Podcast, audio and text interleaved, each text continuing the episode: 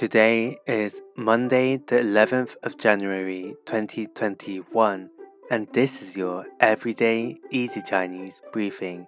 大家好，我是林老师, and welcome back to our regular listeners. Always good to have you back here. For those who are new, in each podcast episode, we'll go through a new word or theme of the day and practice building new phrases and sentences from it. Today, we will look at the theme of English loan words.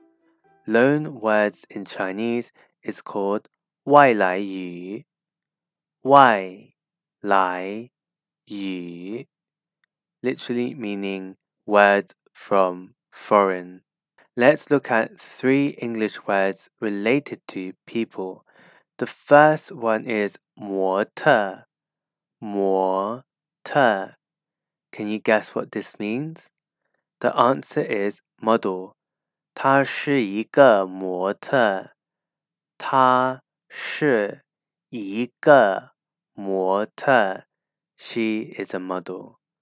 The next English loan word is 黑客。黑客. Do you know what this word sounds like? The answer is hacker. An example is 黑客闯入了公司的计算机系统。黑客闯入了公司的计算机系统。Hackers broke into the company's computer system. Finally, the third one is 丁克。丁克 which is short for the acronym DINK, which stands for Double Income No Kids. So basically, a couple who has no children. 丁克家庭一般指不生孩子的工薪阶层的夫妻。